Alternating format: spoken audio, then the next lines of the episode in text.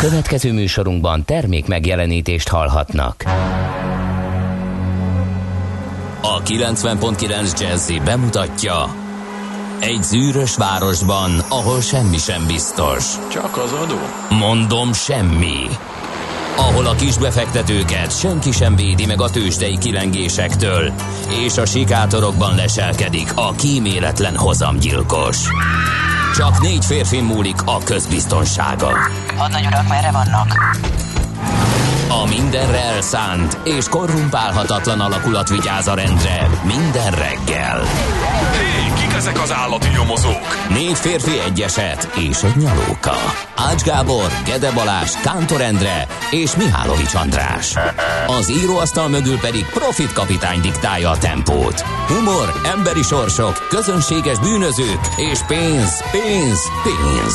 Egy különleges ügyosztály. A Gazdasági Muppet Show minden hétköznap reggel a 90.9 Jazzin. De is figyelj, ne csak a bárányok hallgassanak. De miért? Ha nincs pénzed azért, ha megvan, akkor pedig azért. Millás reggeli. Szólunk és védünk. Jó reggelt kívánunk, ez itt a Millás reggeli.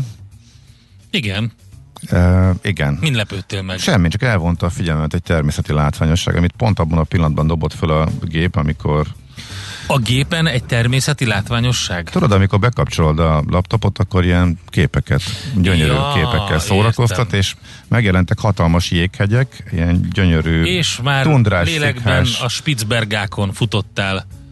Egyébként, Látod? hát majdnem, hát majdnem. egy rohasztott hallal, ami tudva levőleg zseniális védelem a jegesmedvék ellen. az a múltkor volt. Ez egy korábbi, és máig meg nem valósult álom. Képzeld el, a Disco öböl Grönlandon. Disco öböl? Disco öböl, Hát- ezt, legalább, ezt biztos megjegyzem. Én benne vagyok. Mehetünk. Oké, okay, nem fognak a többiek örülni.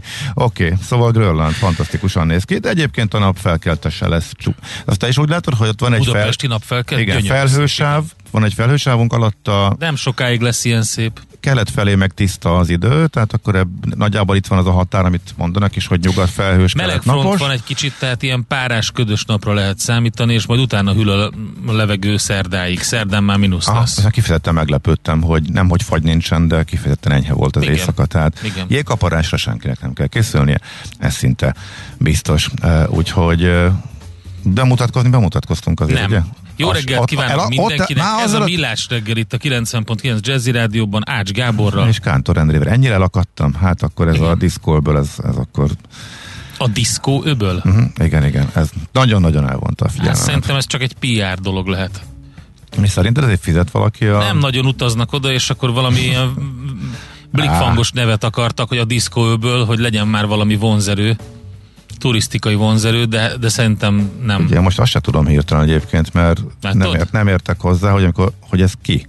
Ezt a Google dobja föl, vagy a Microsoft adja? Most ez az Microsoft opre, oprendszerhez tartozik? Ugye? Már, látod, látod, ennyire sötét vagyok ezekhez a dolgok. Szóval szerinted a Microsoftnál lehet venni ilyet? Mit? Hát, hogy Ja nem, nem, én csak maga a diszkó öböl, mint elnevezés, arra gondoltam, hogy az PR. Ja, ne, ja, nem, én meg azt hittem, hogy már eladják ezeket a nyitóképeket, és, Nem. és sorba állnak a e, világ államai, hogy ők szerepelhessenek itt a nyitóképeken, turista csalogató, fantasztikus felvételekkel. 0 30 20 ennél- 10 909 Viber, WhatsApp, SMS számunk infokukacmillásreggeli.hu és november 15-e hétfő van 6 óra 34 perc akik most ébredeznek, törölgetik a csipát, a szemükből kortyolgatják az első teljes kávét, azoknak mondjuk, hogy minden kedves Albert és Lipót nevű ismerősöket kö- köszöntsék meg a mai napon, úgyhogy Albertinák, Ángyánok, Dezsiderek, Dezsők, Ladomérek is ünnepelhetnek, a Poldák, Vladimirek és Vladisl nevű kedves hallgatóink is. Biztos nagyon sokan vannak Vladisl uh-huh. névvel. Gyorsan elmondom a közlekedési, mielőtt elfelejtem, Oké, jó? És mondjad. akkor utána köszönhetjük a szülinaposokat eh, is. Hűvösvöld Szilágy, Szilágyi Erzsébet fasorról érkezett az, hogy már most olyan, mintha 7 óra uh-huh. lenne, tehát egy nagyon erős Mhm. Igen. hétfői forgalomról számol be az egyik hallgató, és a törzs hallgatók Információi, hétfőhöz méltón erősödő forgalmi viszonyok között lehet közlekedni Vácról Pestre, de csak az M3-as bevezető és a Szerencs utcai lámpa gályos kissé.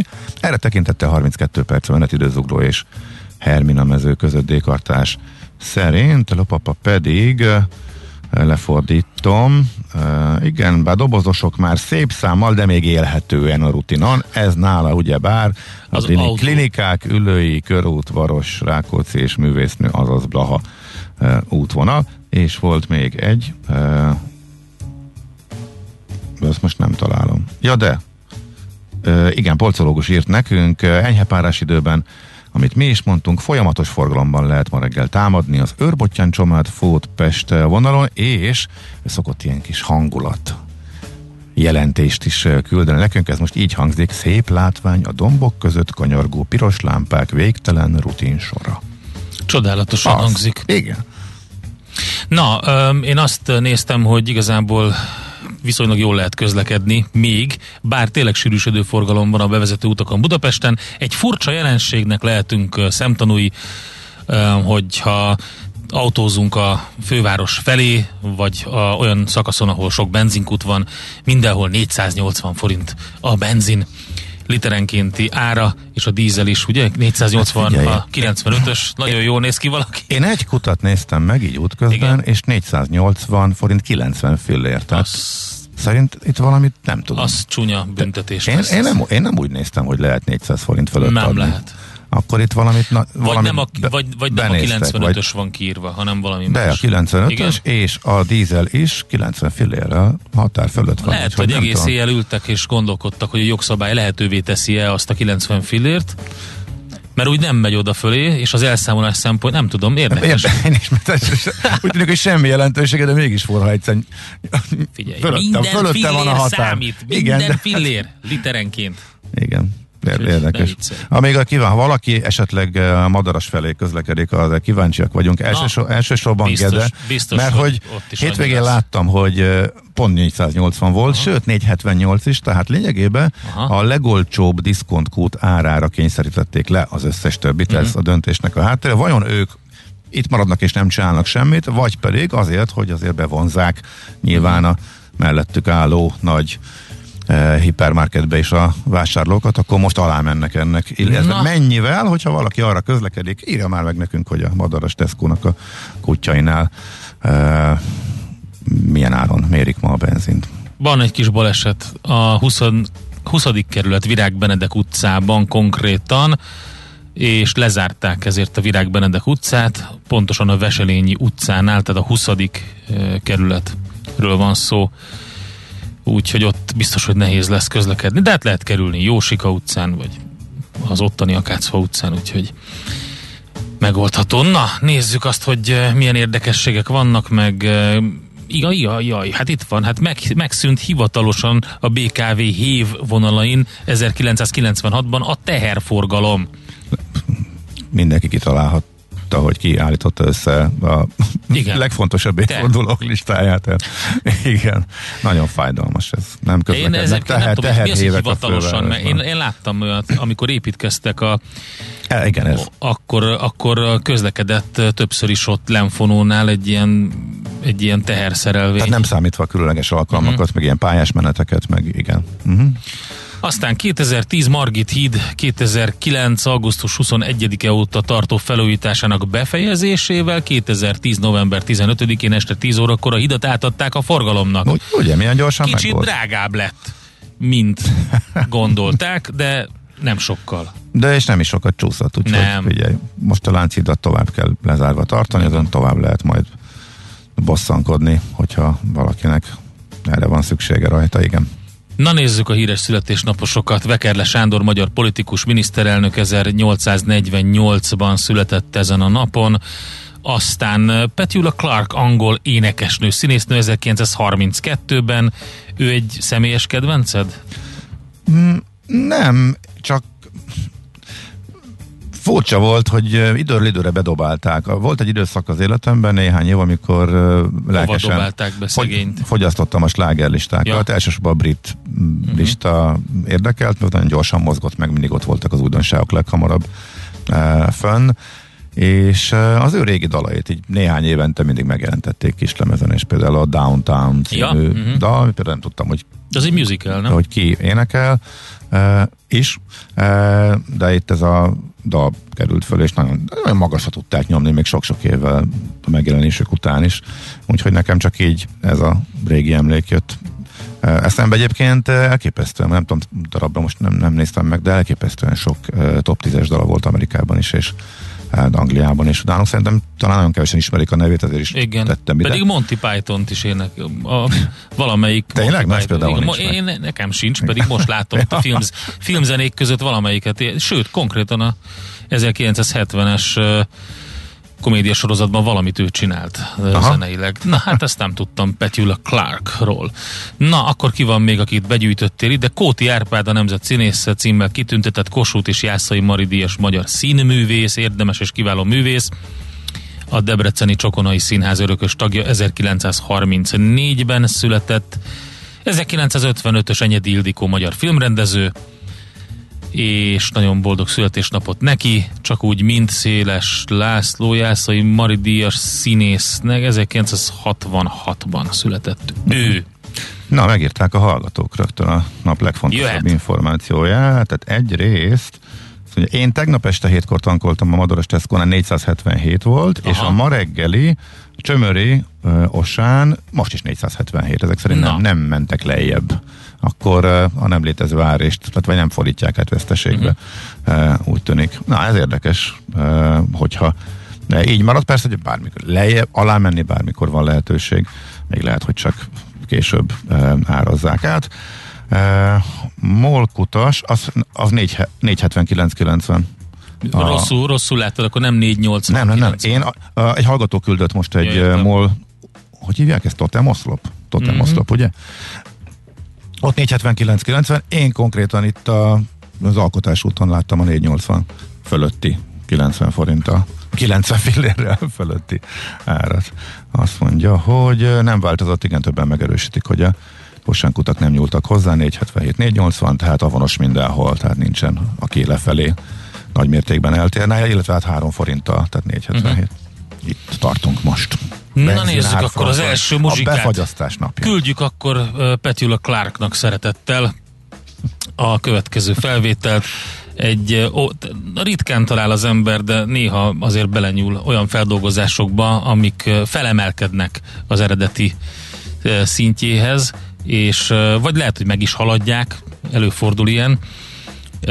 Egyik, egyik ilyen szerintem a Szerintem nyomunk néhány ilyet. van egy pár, igen, a, nekem az egyik kedvencem a Kék által előadott um, I Will Survive, I Will az Survive, mindig is aha. nagyon, nagyon tetszett, hogy ez hogy, hogy sikerült uh, ahhoz úgy hozzányúlni. Nekem most az Aurora féle Az Rasputin. Aurora Rasputin, az az, szerintem. az zseniális. Na, ez az Audra May felvétel, ez hasonló szerintem. Nézz is! Ne csak hallgass! millásreggeli.hu Hát azon gondolkodtam, hogy azért te a Műmájer Rock téma az viszonylag hálás földolgozni, nem? Mert hogy van benne egy jó dallam, de amúgy az egész olyan nevetséges. Mi? Hát ez És- az eredeti nem volt nevetséges. Hát de szerintem hót nem. Pont, pont ugyanaz, mint a, ugye a Postmodern Jukeboxnál is a Final Countdown az egyik legjobb, és az se véletlen. Vagy eh, Hát az más nem? szerintem a kettő. hát miben? Hát e- a, a, hi- szerintem, a, szerintem ez a, ez, ennek az eredetie az nem, nem tartozik abba a, a Műmájer kategóriába. Final Countdown, hát az, az, az már határeset. Jó, hát ez nyilván, Na, ez megint ízlések. de fordítva pofon. is jó. Volt az egyik Na, még kedvencem. olyat én még annyira nem hallottam. Hát volt az egyik kedvencem, a, a Metal Tribute Abba, ez a lemez, hát ez, ez, ezen több gyöngyszem Figyelj, az, található. az nincs meg, de már most röhögök. Tehát valami, azt így elég volt elképzelni, de Isten bizony rákeresek. Jó, oké. Okay. Akkor nézzük, mi van a sajtóban. Azt mondja, hogy a napi.hu azzal indít ma reggel, majd egy pár percen belül élesedik a cikk a napi oldalán, hogy eh, a magyarok várják a kormány járvány, járvány elleni csodafegyverének bevetését.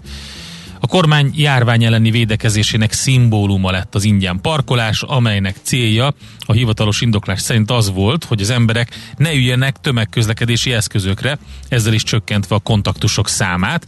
Mások szerint inkább az önkormányzatok egyik fontos bevételének elapasztása volt a cél. Akármelyik narratívát is fogadjuk el, az biztos, hogy az autósok többsége szívesen mellőzni a fizetést, még ha kis részük vélekedik is úgy, hogy ennek bármi köze van a járványhoz, ez derül ki a pulzus friss felméréséből, és hát erről van többek között szó ebben a cikkben, meg a, a, arról, hogy a járvány elleni csodafegyver um, hol marad. Azért is érdekes, mert um, ezzel a témával behatóbban is fogunk foglalkozni majd 7 óra után 20 perccel, amikor a Portfolio.hu elemzőjével Zsoldos Ákossal arról beszélgetünk, hogy meddig írhatja felül a politikai érdek a gazdaságit és az életvédelmet a járványkezelésben óriási kérdőjel. Hát ugye lehet mondjuk azt mondani, hogy most már, hát most már három hónapja, de legalább kettő biztosan, de én azért hármat is indokoltnak érzem. Figyelmeztetések jönnek folyamatosan a szakemberektől a járványkezeléssel kapcsolatban. hogyha akkor elindult volna egy komolyabb intézkedés csomag, akkor nem eszkalálódott volna a helyzet olyan szintre, mint ahogy most látjuk. Na nézzük, azt mondja, hogy... Beleolvastam az Államadosságkezelő Központ vezérigazgatójával van interjú a mhm. világgazdaságban, frissítheti jövőre a lakossági értékesítési stratégiáit az AKK. Itt ugyebár erre nem konkrétumot nem látok ezzel kapcsolatban. Itt egy nagyon érdekes, annyit elismer a Kurali Zoltán, tehát az AKK vezérigazgatója, hogy az infláció követő papír népszerűséggel növekedhet. Eddig még nem e, látják, hogy e, a megugró árak a keresletet földúzzasztották volna, de ez bekövetkezhet, és erre is reagál az értékesítési stratégia változtatásával e, az AKK. Az érdekes ebben egyébként, hogy pont úgy jönnek ki a hónapok, hogy jókora uh-huh. késéssel követi le az inflációt, például a három éves prémium eh, állampapír, eh, amelynek a, a kamat meghatározása, hogy évente, változ, évente változó kamatozású, a kamat meghatározás decemberben van, és az előző évi átlagos infláció. Tehát most decemberben meghatározzák majd a tavalyi alapján, tehát erre azért érdemes odafigyelni, hogy itt nagyon nagy késleltetéssel e, fog majd reagálni, tehát még jövőre is a tavalyi alacsony alapján fog e, kamatot fizetni, és majd a következő e, két évben fog jó magasat, amikor már beépül az idei, meg a jövőre várható magas infláció, így viszont nem is annyira változó kamatozású, tehát most is elég jól lehet kalkulálni. Nyilván a jövő év inflációra előrejelzések vannak, csak még változhat, de ahhoz képest, hogy egy változó kamatozású kötvény ezzel a nagy késletetéssel elég jól ki lehet számolni, hogy mennyit fog fizetni, és bizony most már nem annyira e, versenyképes, legalábbis a legfrissebb és ismét a múlt héten megint csak fölfele módosított elemző inflációs várakozások nyomán, amelyek ugye lekövették a vártnál magasabb e, inflációról szóló friss havi jelentést hogy az agyon sztárolt és reklámozott uh, szuper képest a prémium, tehát az infláció követő, az bizony a következő időszakra nyerőbbnek tűnik. Azzal együtt is, hogyha a mostani kondíciókat nézzük, tehát uh, ennél nincsen ingyenes visszaválthatóság a kamatfizetések idején, tehát a likviditás az mondjuk teljesen más.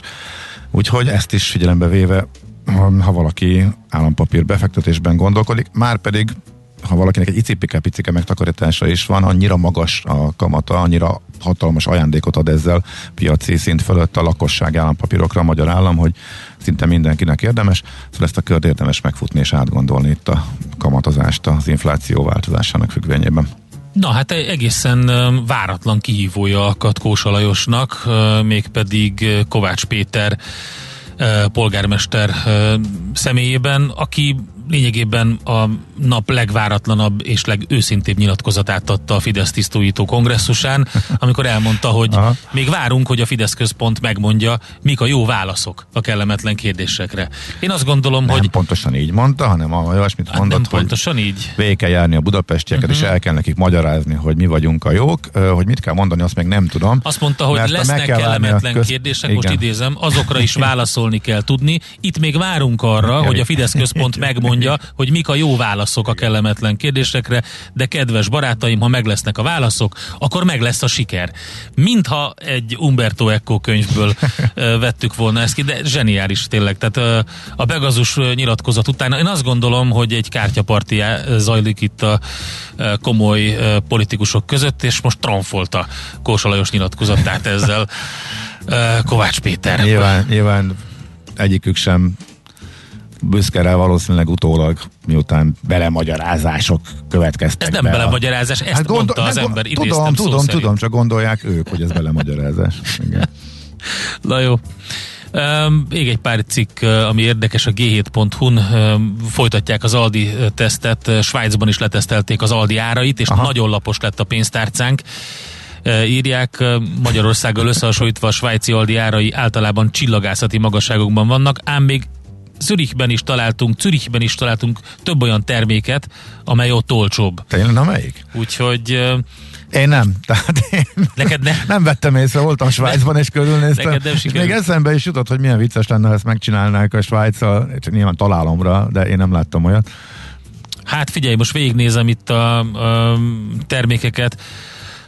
Azt mondja, hogy Fú, nem, ta, nem találok most, hogy melyik akkor az olcsóbb. Olyan. De biztos, olyan hogy sok. van. Jó, majd kikeressük. Kikeressük, ki, kiguberáljuk. De ezek, ha már guberálni kell, azért jelzi, hogy nem sok, igen. Igen. Na, ezek voltak amiket én találtam. Te találtál valamit? Nem, már nézem az órát is, úgyhogy tőzsdézzünk majd. Hol zárt? Hol nyit? Mi a sztori? Mit mutat a csárt? Piacok, árfolyamok, forgalom a világ vezető parketjein és Budapesten. Tősdei helyzetkép következik. Hát Budapesten nem volt olyan jó a szitu, majdnem másfél százalékos minusszal zárta a Bux a pénteki kereskedést. A negatív oldalon a 4IG egész nagyot esett, 6,7 százalékot, a MOL 3,2-t, ugye erre 480 forintos hatósági árplafonra kezdett zuhanni a MOL árfolyama. Aztán a Panergy is 2,5 százalékos minusszal zárt, az Autóvalis is 2 százalék fölött, a Váberez 1,2 százalékos minusszal, de a vesztesek között ott található található még a e, blue chipek közül az OTP és a Richter is. Kivétel volt a Magyar Telekom, ő a pozitív oldalon szerepelt fél százalék plusszal, az Opus száguldott 5 százalékkal, az Alteo 3,3 százalékkal és az Akko másfél százalékkal. Ez volt tehát a Bét napja pénteken.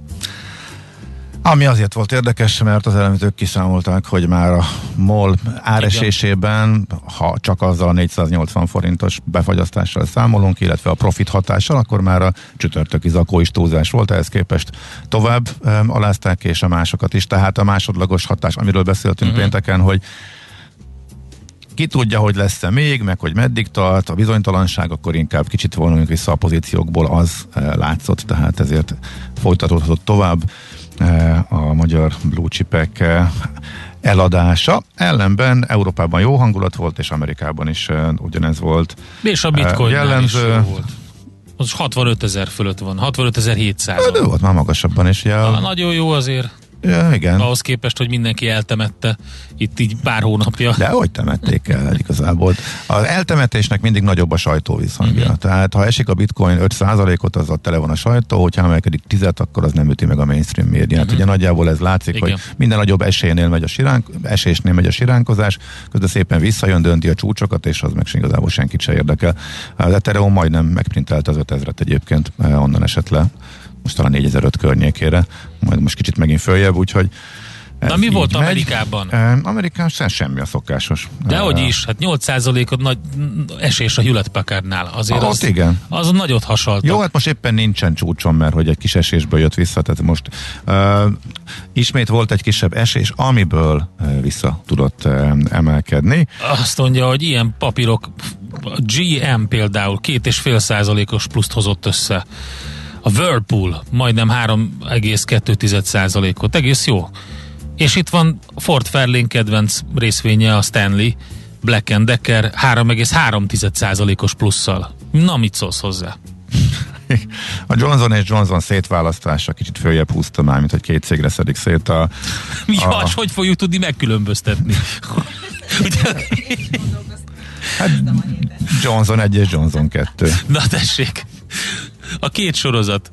És uh, picit emelkedett rá a zárfolyama, a Teslát ütötték tovább, uh, azt mondta Elon Musk, hogy uh, adhat még el a 10%-on uh-huh. felül is? Igen, most ezt csinálja most ez folyton, a... ezt szondáztatja a Twitternek a közönségét, hogy mit csináljak. Mit válasszak? Az autót, vagy debit? Debit, vagy az autót? És akkor ezzel hajrázza az árfolyamot folyamatosan. De a legnagyobb mega cégek emelkedtek, ez húzta föl a, a piacot, tehát a hét elejének a veszteségét csökkentette, ezzel nem ment ki még új csúcsot, tehát így még egy kis mínusz lett a hét, tehát végre volt egy kis csökkenés, de hát minimális az éves eredmény. Hát így november közepén másfél hónap van vissza, azért ez nagyon-nagyon meglepő lenne, és csúnya, hogyha ebből, ha negatívba fordulna az idei év, brutális nyereség néz ki. Idén is a Wall Street-en jelen pillanatban ezzel a teljesítménnyel 25% plusznál tart az S&P 500-as, és 24-nál, 24-nél a Nasdaq éves szinten tehát. Tőzsdei helyzetkép hangzott el a Millás reggeliben. Itt van velünk Czoller Andi, jó reggel. Jó reggel. El kell mondanunk, hogy mi az, ami olcsóbb a svájci. Mi az, ami olcsóbb? Tesz, mi? Aldiban. Nem tudod, Igen, mindegy. A, nem ha, ha, mi is megnéztük, de ha jó hallgatók is segítenek. Tehát Na mit elővették a cikket és megírták. E, valóban a paradicsomon kívül szemes kávé, de azért tegyük hozzá, ott, ott 100% arabika. E, tehát a minős, tehát valószínűleg de nem, nem, az a, Aldiban is van 100% arabika, sok. Igen, de van sokkal olcsóbb kávé is az Aldiban, már mint a magyarban, ja, de az összehasonlítás alapja az a 100% e, arabika kávé. Az olcsóbb Svájcban a banán, Svájcban olcsóbb a banán? Izlandon is olcsóbb volt a banán. Ez, nekem is ez tűnt föl. Én kettő terméket találtam, ami Izlandon olcsóbb volt. A, a legolcsóbb ottani diszkontban, mint itt. Az egyik a banán, a másik a Pringles. Oké, okay. ebből, ebből, ebből borzasztó dolgok derültek ki számomra, hogy Ács Gábor mind élte túl az izlandi kalantúrát. Nem, azért ez nem, nem, vittünk ki, de nem, nem úgy van az. Spagetti. Durum, durum spagetti. Na. Igen, ezek, ezek amik olcsóbbak Svájcban. És akkor még azt is megnéztem, hogy hol a legdurvább az árkülönbség, mármint svájci oldalra. Több mint dupla annyi a sertéskaraj, és mm-hmm. majdnem háromszoros áron megy a csirkemelfilé. Uh, Ott pulykamel, pulykamelfilé is háromszoros. Na Tehát tessék. a húsok, húsok nagyon-nagyon durván, sokkal-sokkal drágábbak a svájci. Kolbászból van a kerítés Svájcban. Andi, hogy vagy? Hmm. Jól. Ú, ez kemény volt. Mindig eszembe Ilyen, hihető, Egyik barátom hihető. kisfia, aki a kelkáposzta főzelék volt, talán is megkérdezték tőle, hogy milyen, és azt mondta, hogy finomka. Tulajdonképpen kedves. Tulaj, jól vagyok. Jól Nem bontotta ki az igazság minden, hogy is volt ez, szegletét, vagy mi volt ez a klasszikus? Ne, Na jó. Rövid, röviden jól. Jó, igen, igen. Hosszabban le, nem kérdezzük, leendő, de örülünk neki, Leendő piáros módjára kommunikált, igen.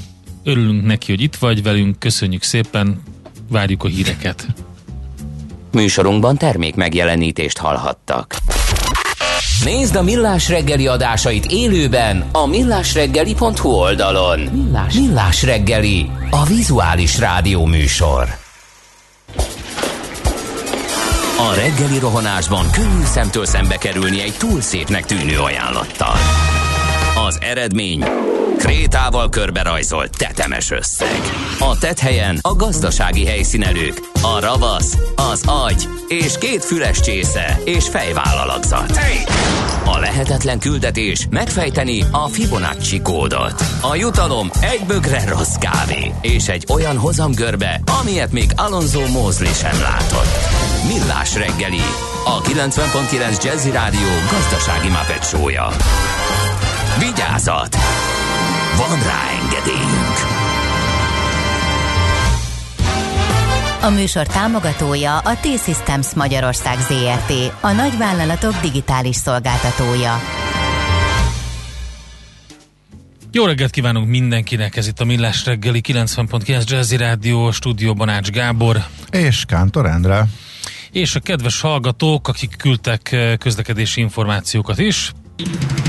Budapest legfrissebb közlekedési hírei, itt a 90.9 jazz De, hú, hol van a hungáriás üzenet? Mond, Én közben elmondom, hogy mi az a baleset. Itt a Kamara, e, Kamara Erdei út, Vasút utca, Seregi utca körforgalomnál történt baleset, ott a vasútállomásnál, úgyhogy ott tessék vigyázni, nehezen lehet közlekedni, illetve a Virág Benedek utcában történt a 20. kerületben egy baleset a Veselényi Virág Benedek utca kereszteződésében. A Hungária délfelé tömött, de haladós, közben megtaláltam, és már az összes kút amerre a hallgató járt, átállt a 479.9-re, akkor az egy van, eddig 480,9-es, amit én fedeztem fel, ide felé jövet. A szerencse fia vagy? Esetleg a szerencse lánya? Hogy kiderüljön, másra nincs szükséged, mint a helyes válaszra. Játék következik. A helyes megfejtést beküldők között minden nap kisorsolunk egy túrázáshoz használható pulóvert és egy hátizsákot az Austria.info hivatalos turisztikai porká- portált működtető osztrák idegenforgalmi hivatal jóvoltából. Mai kérdésünk a következő. Melyik Ausztria legmagasabban fekvő alpesi menedékháza? A. Erzherzog Johann Hütte, B. Berliner Hütte, vagy C. Simon Hütte vagy Simoni Hütte. A helyes megfejtéseket ma délután 16 óráig várjuk a játékkukac jazzy.hu e-mail címre. Kedvezzem ma neked a szerencse! Budapest, Budapest, te csodás! Hírek, információk, érdekességek, események Budapestről és környékéről. Na mi az első budapesti Hát hírünk? az itt lakunk.hu megszavaztatta a, az olvasóit, hogy a jelenlegi korlátozó intézkedésekkel elégedettek, vagy sem, az nekem nem egyértelmű, hogy ebbe tehát valószínűleg túlnyomó rész budapestiek vannak itt, és ilyen kerületi aloldalak vannak, ahol ez ugye, szerepelt, és az őket leginkább érdeklő rész nyilván az adott kerület lakói figyelik leginkább, de nyilván internetről van szó, és nem ellenőrizhető, hogy pontosan honnan érkeznek a szavazatok. Minden esetre az eredmény érdekes, és hát ha úgy nézzük, ezek talán kicsit reprezentatívabbak, mint a 200 meg az 500 fős mintán végzett közleménykutatások. Itt több mint 4000-en válaszoltak, és 34 százalék szerint túl szigorúak a korlátozások,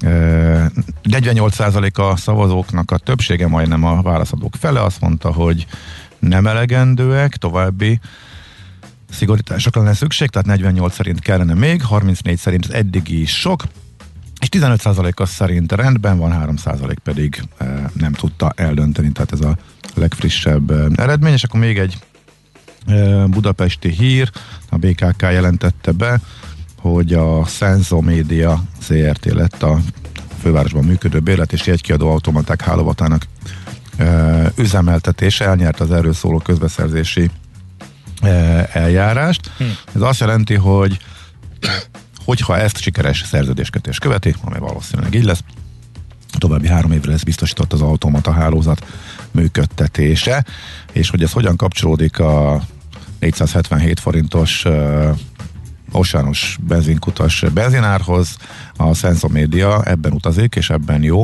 hogy ezek egyrészt én okos oszlopokat, okos város dolgokat, illetve ezeket az automata benzinkutaknak a, a szoftverét is, meg az egészet ő fejleszti és üzemelteti.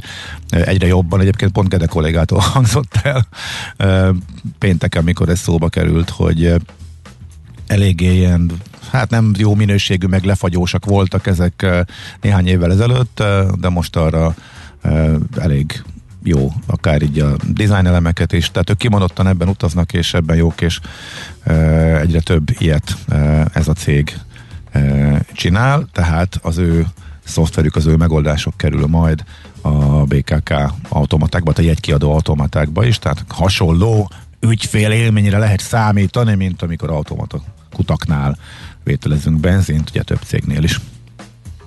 Nekünk a Gellért hegy a Himalája. A Millás reggeli fővárossal és környékével foglalkozó robata hangzott el. Az erős koncentrációnak sokszor az a következménye, hogy az ember könnyen elfelejti a már befejezett dolgokat. Millás reggeli.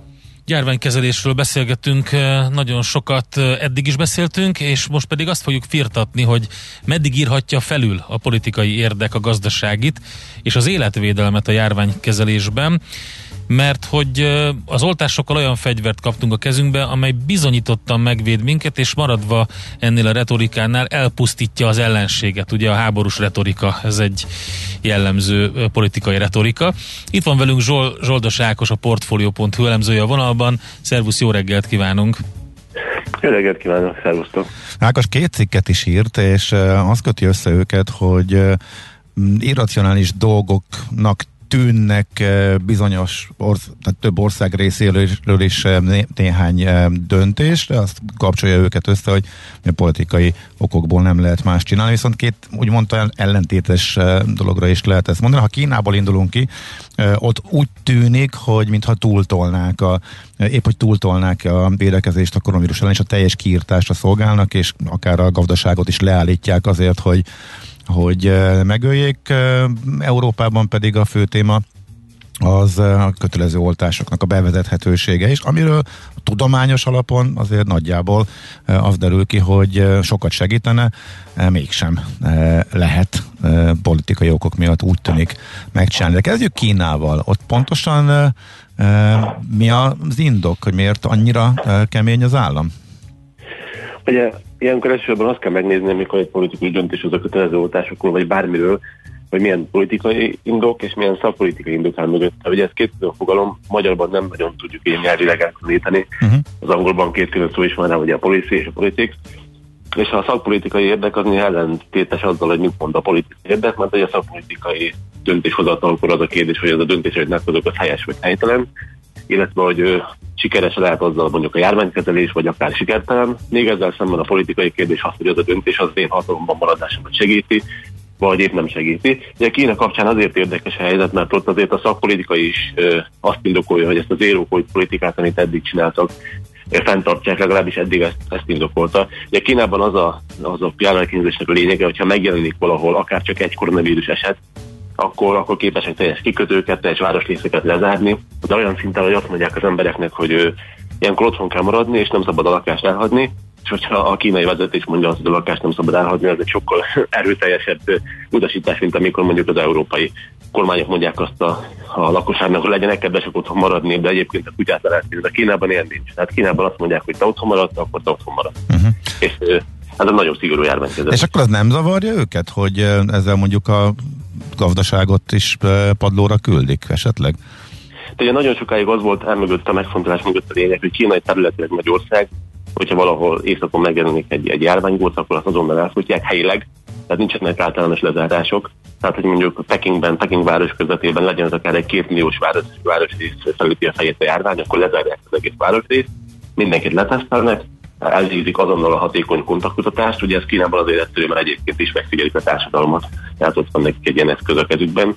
És amint ezt elvégezték, akkor azt a, azt a kerület, kerületet érintő korlátozásokat feloldják. Tehát ez nagyon sokáig nem vetette vissza hogy a gazdasági tevékenységet, legalábbis nem olyan mértékben, mint az európai általános lezárások.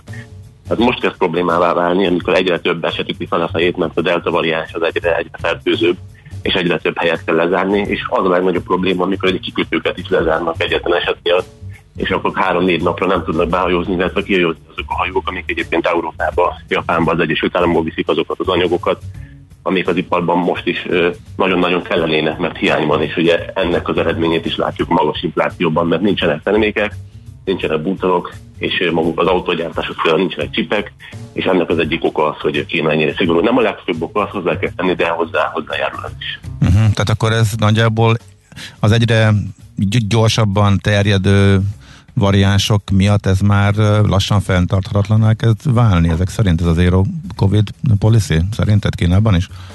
Ezt nagyon nehéz megmondani, hogy mi lesz. Most az látszik, hogy egyre több lezárást kell hozni. Ugye a kínaiak is szigorúbbak lettek, mert a pekingi téli olimpiát azt úgy akarják megrendezni, hogy ne legyen semmilyen koronavírus gót, illetve hát félnek is tőle, hogy majd a külföldiek behozzák, vagy a külföldi, a 2020 óta a külföldi beutazás nagyon szigorúan korlátozzák Kínában. Tehát megmondom szabban, hogy milyen, milyen, milyen mértékű repülőjáratok utazhatnak egyes, egyes városokba, és azt nem lehet árlépni például, és akkor ugye nyilván ott is lehet mindenkit de hogy ez, ez meddig fog elmenni, ugye az a nagy kérdés, mert eddig, eddig volt létjogosultsága a kínai zéró politikának, hiszen működött, és a társadalom is, bár ugye nem egy demokratikus országról van szó, tehát nem kell ö, automatikusan a legitimációs láncon keresztül visszavezetni a döntést ö, a népakarathoz feltétlenül, de ettől függ- függetlenül még a kínai társadalom elfogadhatta azt, hogy ők egyébként nagy részt szabadságban élnek, miközben más országokban meg lezárások vannak. Hiszen ha belegondolunk, hogy ha mondjuk 52 hétből nekünk két hetet kell bezárva tölteni, akkor lehet, hogy elfogadtuk volna helyet, hogy mondjuk 40 hetet kell az év egész folyamán 2020-ban, és ugye Kínában ez van. De hogy mi lesz ennek a jövője, az attól függ, hogy a delta variánssal milyen hatékonyan tudják felvenni a versenyt, illetve hogyan fog nőni majd a nyomása a kínai döntéshozókon, hogy az ellátási láncokat most már nem kéne olyan mértékben megszakítani. És az a politikai háttere mi, hogy a gyengeség jele, jele lenne az, hogyha elterjedne? Tehát igazából ezt emiatt fél a párt, úgymond, hogy ezért próbálja ennyire minden eszközzel rögtön elfolytani, és egy-két esetnél lezárásokat eszközöl? igen. Azért nem, igen, hogy közeljátszik az is, hogy Kínában az egészségügyi ellátás az nincs, nincs olyan szinten, mint, mint Európában, tehát nincs annyi kórházi kapacitás, nem is olyan fejlett a kórházi kapacitás. Tehát úgy van, úgy vannak a kínai döntéshozók, legalábbis azt gondolom, illetve ez tűnik logikusnak, hogy inkább korlátozom nagyon súlyosan, nagyon rövid ideig kis csoportnak az érdekét azzal, hogy bezárom őket nagyon szigorúan, mint hogy az egész országot le kelljen zárnom, illetve és mint magas legyen a halálozás. Tehát Kína, Kína, kínai vezetéssel kapcsolatban azt kell megérteni, hogy ők azért mindenből kérdést csinálnak, és amikor a nyugat rájósította, hogy hát ők terjesztették el a koronavírust, akkor az őket, őket nagyon súlyosan érintette, és most fenn akarják tartani azt a látszatot mindenképpen, hogy ők, hogy Kínában semmilyen járvány nincsen. És hiába közelít most már 90%-os az átoltottság, de Kínában most már három éves gyerekeket is oltanak, és ott is az van, hogy ha kötelező az oltás, akkor kötelező. Tehát ott nincs, nincs ketmec, hogy egy diktatúráról beszélünk, és, és még így sem látszik az, hogy feladnák ezt az covid politikát, és innentől kezd irracionálisá válni a helyzet, hiszen hogyha mindenki be van oltva, akkor egyébként miért kell ezt a most már egyre fájdalmasabb politikát fenntartani. Uh-huh. Mi a helyzet itt? Európában, illetve hát ugye itthon is nagy téma, a kötelező oltás kérdése, szakmailag indokoltnak tűnik, de hát lesz olyan politikus, aki bevállalja? Hát Európában azért más a helyzet, mert itt a politikai szempontoknak sokkal nagyobb szerepe, szerepe van a szakpolitikaiakkal szemben, vagy nem is szemben, de hogy mellettük azért sokkal nagyobb súlya esik latba. Kínában is, tehát ott is azért, mint az előbb is én mondtam, hogy azért fontos, hogy a kínai döntéshozókkal szemben meglegyen az a látszat, hogy ők sikeresen elfogadották a járványt már másfél éve, de Európában ez hatványozottan igaz, hiszen hogyha nem elégedett a társadalom, akkor az adott kormányt a választáson leváltják. Azért, hogyha a kormány azt mondaná, hogy én hozok egy olyan döntést, hogy mindenkire érvényes kötelező oltást oltásról döntenék, akkor hát attól függően, hogy mennyi oltatlan van egy országban, a nyugaton ez inkább 10-20 százalék körül van, Magyarországon 30-35, hogyha felnőtt lakosságot nézzük, Kelet-Európában meg még magasabb, hát akkor azon nagyon-nagyon nagy csorbát szenvedne az adott kormánypár támogatottsága, és hát emiatt nem merik meglépni. Vannak törekvések, de Olaszország volt a legszigorúbb, ahol azt látjuk, hogy hát eleve nagyjából 10% volt, 15% volt oltatlanok köre, tehát nem érintett olyan, olyan nagy tágkört, hogy azt mondták, hogy a munkába járás feltétele lesz a kötelező oltás, így is voltak tüntetések.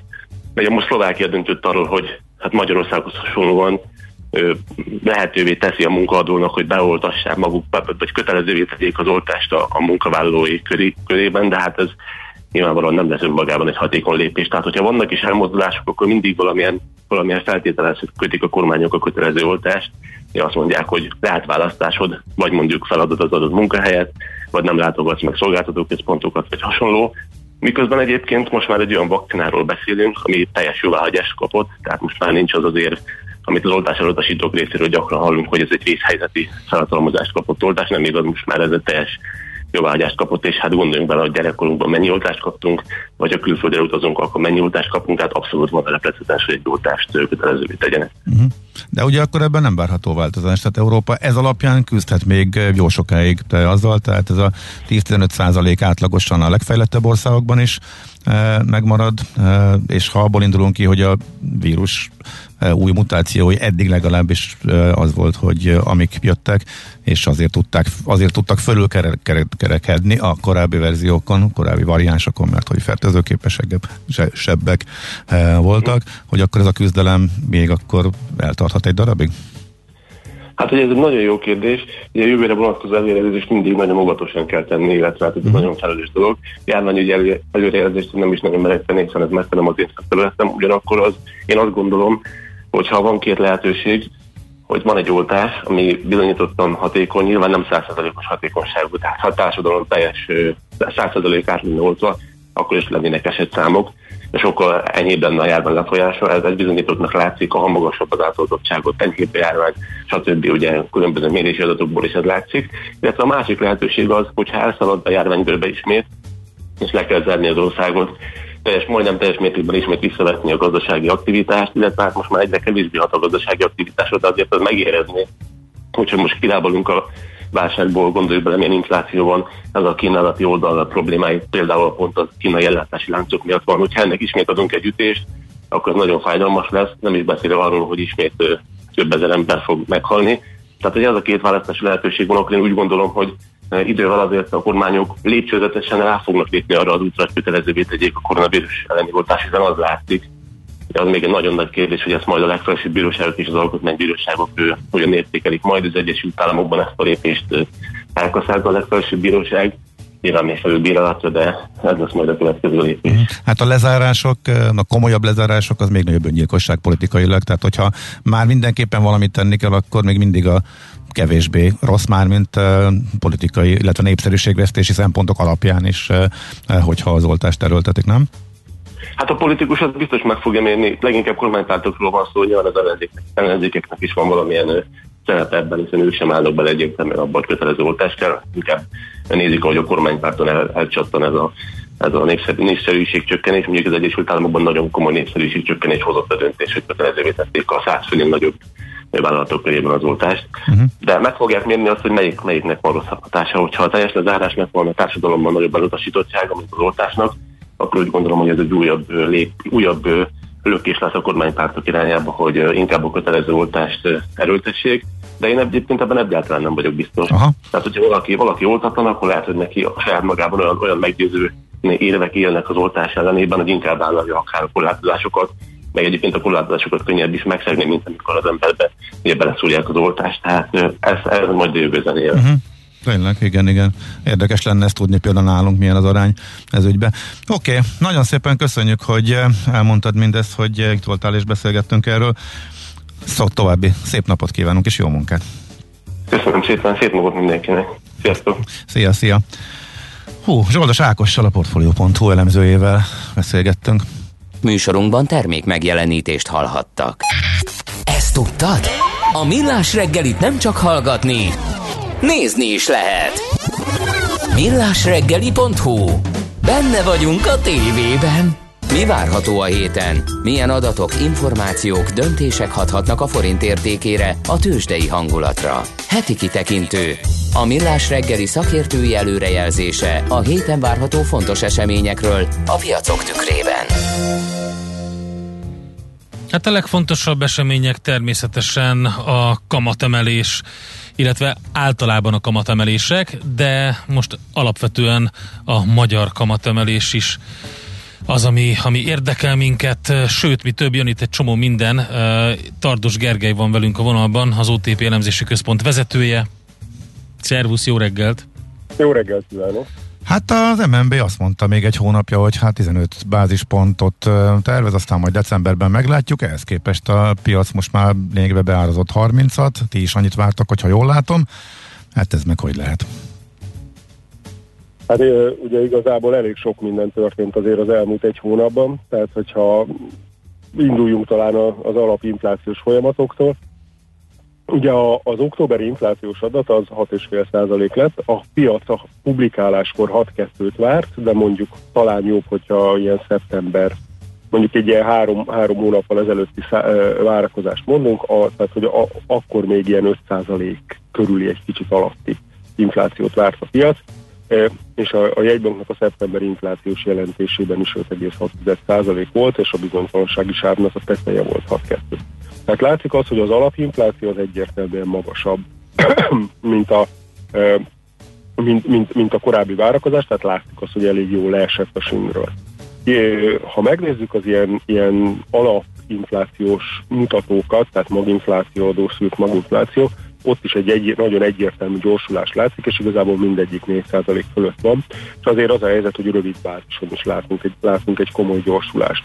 És ez az infláció ráadásul elég széles bázisú, tehát hogy, hogy azért nem csak arról van szó, hogy mondjuk a, a, a, a benzin viszi fölfele.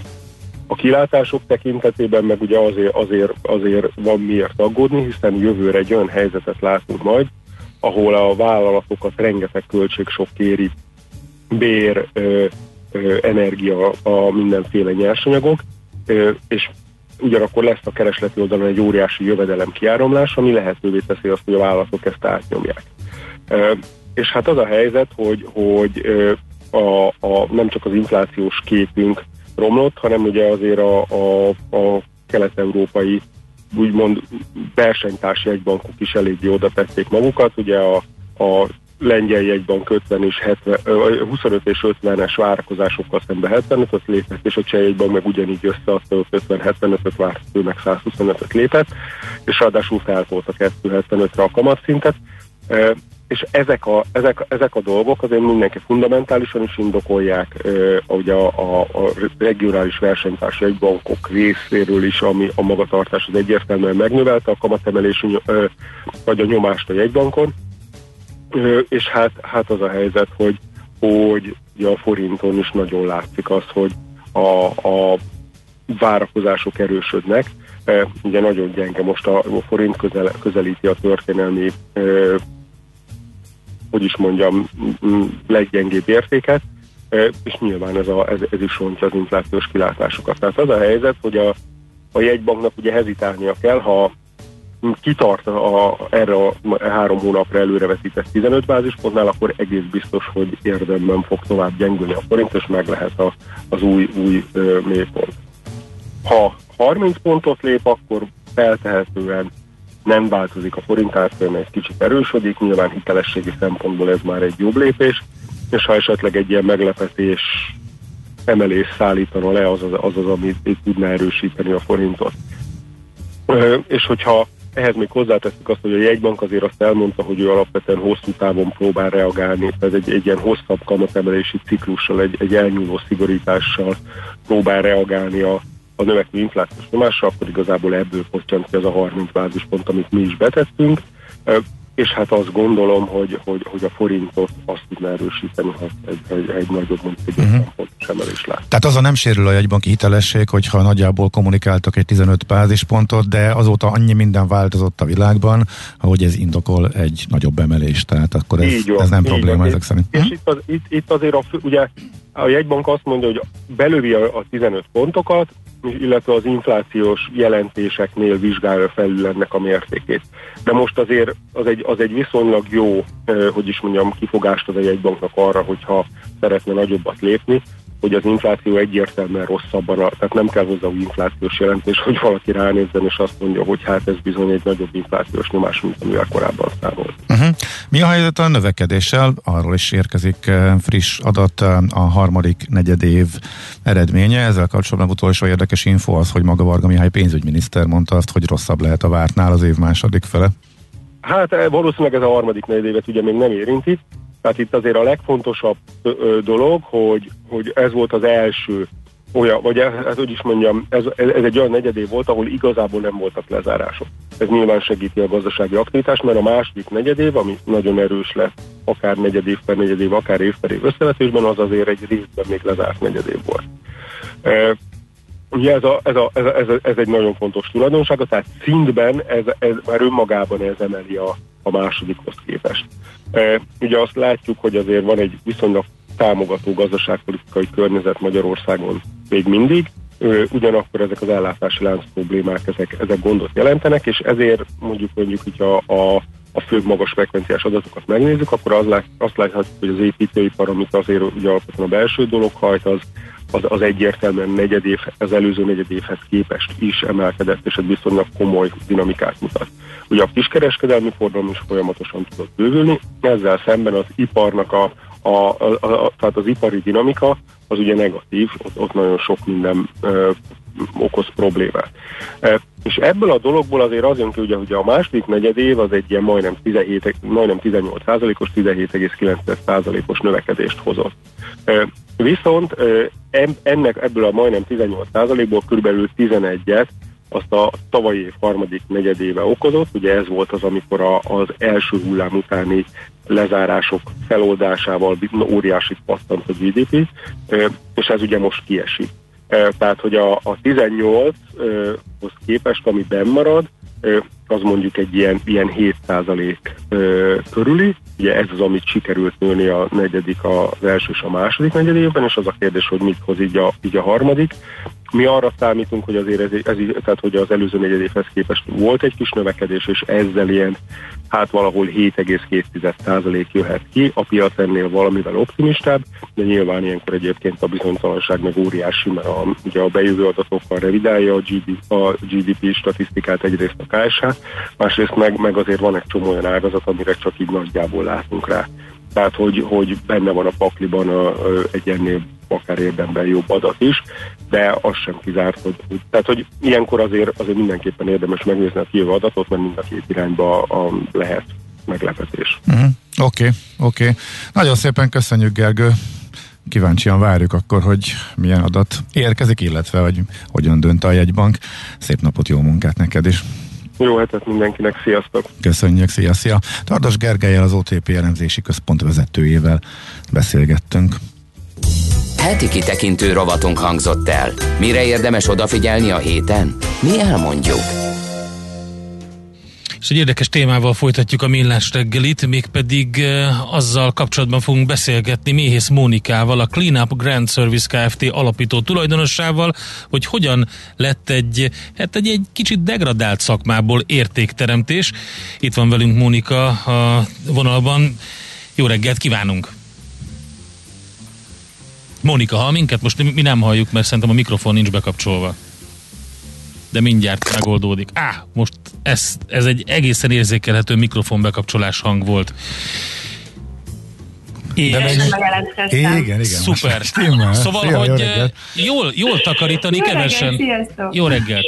Tehát, hogy jól takarítani kevesen tudnak, meg igazán jól takarítani, meg még kevesebben, és talán ez az egész helyzet, ez akkor uh, lett igazán mindenki számára nyilvánvaló, amikor beindult a, a komoly vírushelyzet, és, és kicsit átformálta mindenkinek a véleményét a tisztaságról. Én azt gondolom, jó reggelt, hogy a tisztítással, takarítással kapcsolatos régi sztereotípiák azért a mai napig is működnek, és valóban most a pandémiás időszak még jobban felerősítette annak az igényét, ami eddig is volt, hiszen a Clean Up Grand Survey víziója mindig az volt, hogy a tiszta, tisztaság félegészség és fontos, és mindig is egy kicsit elismertebb szakmaként néztünk, tekintettünk erre a szolgáltatásra. Igen, de ezt egyébként a munkatársak még a mai napig érzik, hogy egy kicsit úgy kilyen mellékesen vannak kezelve?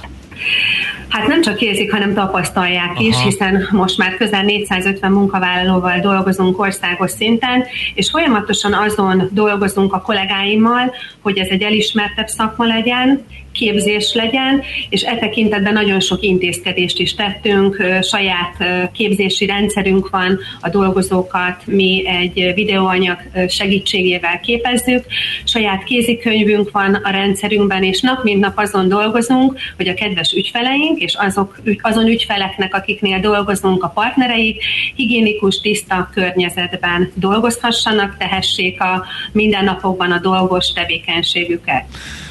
Maga, tehát hogy működik egyébként mégis az alkalmazottaknak a kiképzése? Tehát ez mennyire szigorú az, hogy pontosan hogyan is kell ezt csinálni? Tehát hogyan építettétek? Nagyon-nagyon jó a kérdés, hiszen szubjektív dolog szerintem mindenkinek a tisztasságérzésével kapcsolatos igénye, hiszen nem vagyunk egyformák, valamint a körülöttünk lévő épületek is különböző fajták, különböző berendezésekkel, különböző felületekkel találkozunk. Ma már Magyarországon és képzés is a takarítás és a tisztítás technológia, valamint az ehhez tartozó középvezetők és vezetőknek akár felsőfokú végzettsége is lehet, higiéniai munkatársal kapcsolatos képzéseken vehetnek részt.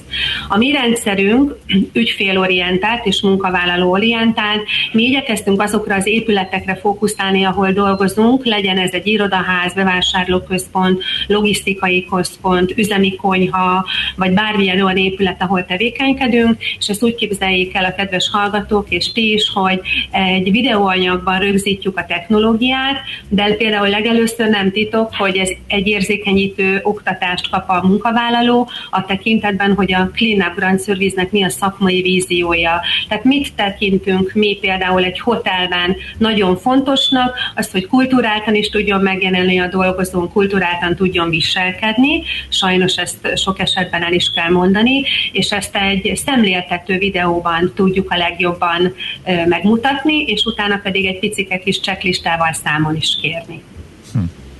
Igen, így nyilvánvalóan, mint munkáltatónak más rálátásod van. Én, én megakadtam itt az elején, hogy hát nekem például egy óriási öröm, hogyha egy olyan uh, irodába vagy egy olyan helyre megyek be, ahol, ahol szépen ki van takarítva, ahol látom azt, hogy itt ez igényesen megtörtént. És hogyha ez nincs meg, akkor, akkor rögtön a, hát az ügyfélélmény, meg a, meg a munkaélmény az, az nem 50%-kal romlik, hanem sokkal. So, tehát én, én nem gondolnám, hogy ez egy degradálni való szakma. Érdekes, hogy sokan így állnak hozzá.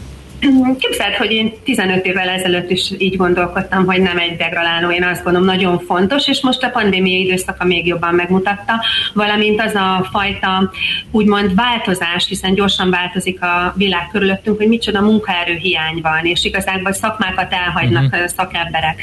És valóban így van, ahogy említetted, hogy igazából mindenki erre az élményre vágyik, ugye arra, hogy beérkezel az irodába, és olyan szép, tiszta, rendezett legyen. Ez egy bizalmi dolog, tehát óriási bizalom az, hogyha minket beengednek bármilyen épületbe, és nem csak anyagi bizalom ez, hanem azok, azok a felelősségteljes bizalmi dolgok, amelyeket megosztanak velünk az ügyfeleink, úgyhogy igyekszünk mi ezt a szakmát egy picikét nagyobb színvonalra és nagyobb elismerésre emelni, és most már 15 éve ezen dolgozom nap mint nap, hogy olyan élményeket tudjak nyújtani az ügyfeleknek, amelyeket például te is említettél. Nálatok a munkaerőhiány mekkora eh, problémát okoz, illetve hogyan eh, kezelitek, vagy kicsit még konkrétabban mekkora fizetésemelést kellett adni ahhoz, hogy ez ne legyen probléma?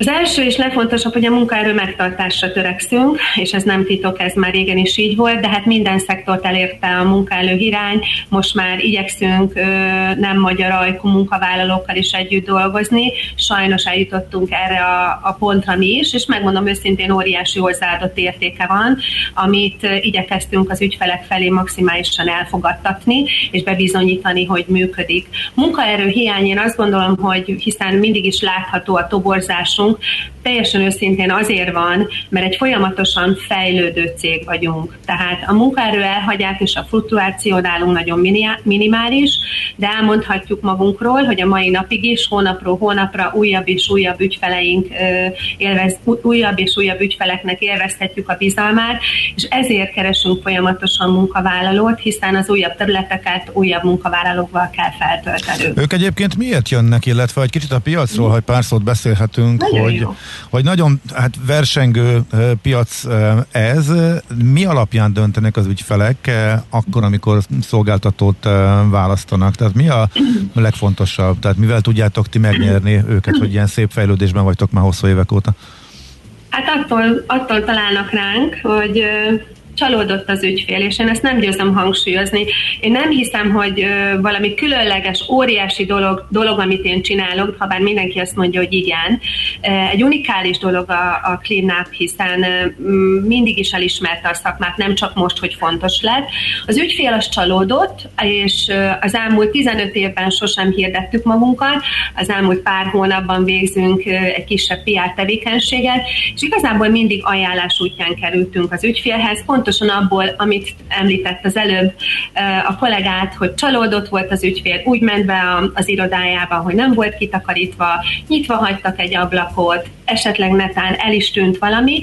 Ez az első, ahol meg tudjuk fogni az ügyfelet, de hát ne gondoljuk, hogy az ügyfelek csak érzelmi alapon döntenek, hanem komoly szakmai tapasztalatuk is van, és nyilván utána már az a műszaki tartalom, amit a klinik tud nyújtani, az az öt csillag, amit ugye nem győzök hangsúlyozni, hogy optimalizáljuk a szolgáltatást, folyamatosan innoválunk, és a kedves ügyfélre szabjuk, és hát nyilván számít az ár is, de én mindig el szoktam mondani, hogy aki tiszta és fehér céggel szeretne együtt dolgozni, azok a mi ügyfeleink. Mennyire változott meg egyébként a, a helyzet a, a Covid előtt, illetve a Covid után? Mennyire vannak különleges kérései az ügyfeleknek, ami, amiben kicsit át kellett alakítani azt, hogy mit csináltok? Technológiák is változtak, mi is innováltunk, és ugye előtte nem is hallottunk ózongenerátorról, én legalábbis nem.